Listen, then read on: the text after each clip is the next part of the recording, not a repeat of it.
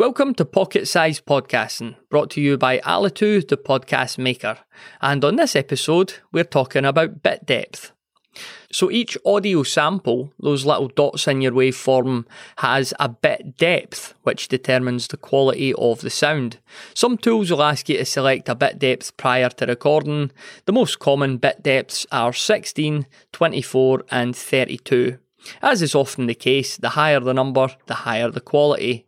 Higher bit depths are better at handling noise with substantial differences between its quietest and loudest parts, but this is much more relevant to musicians than it is to those of us recording the spoken word.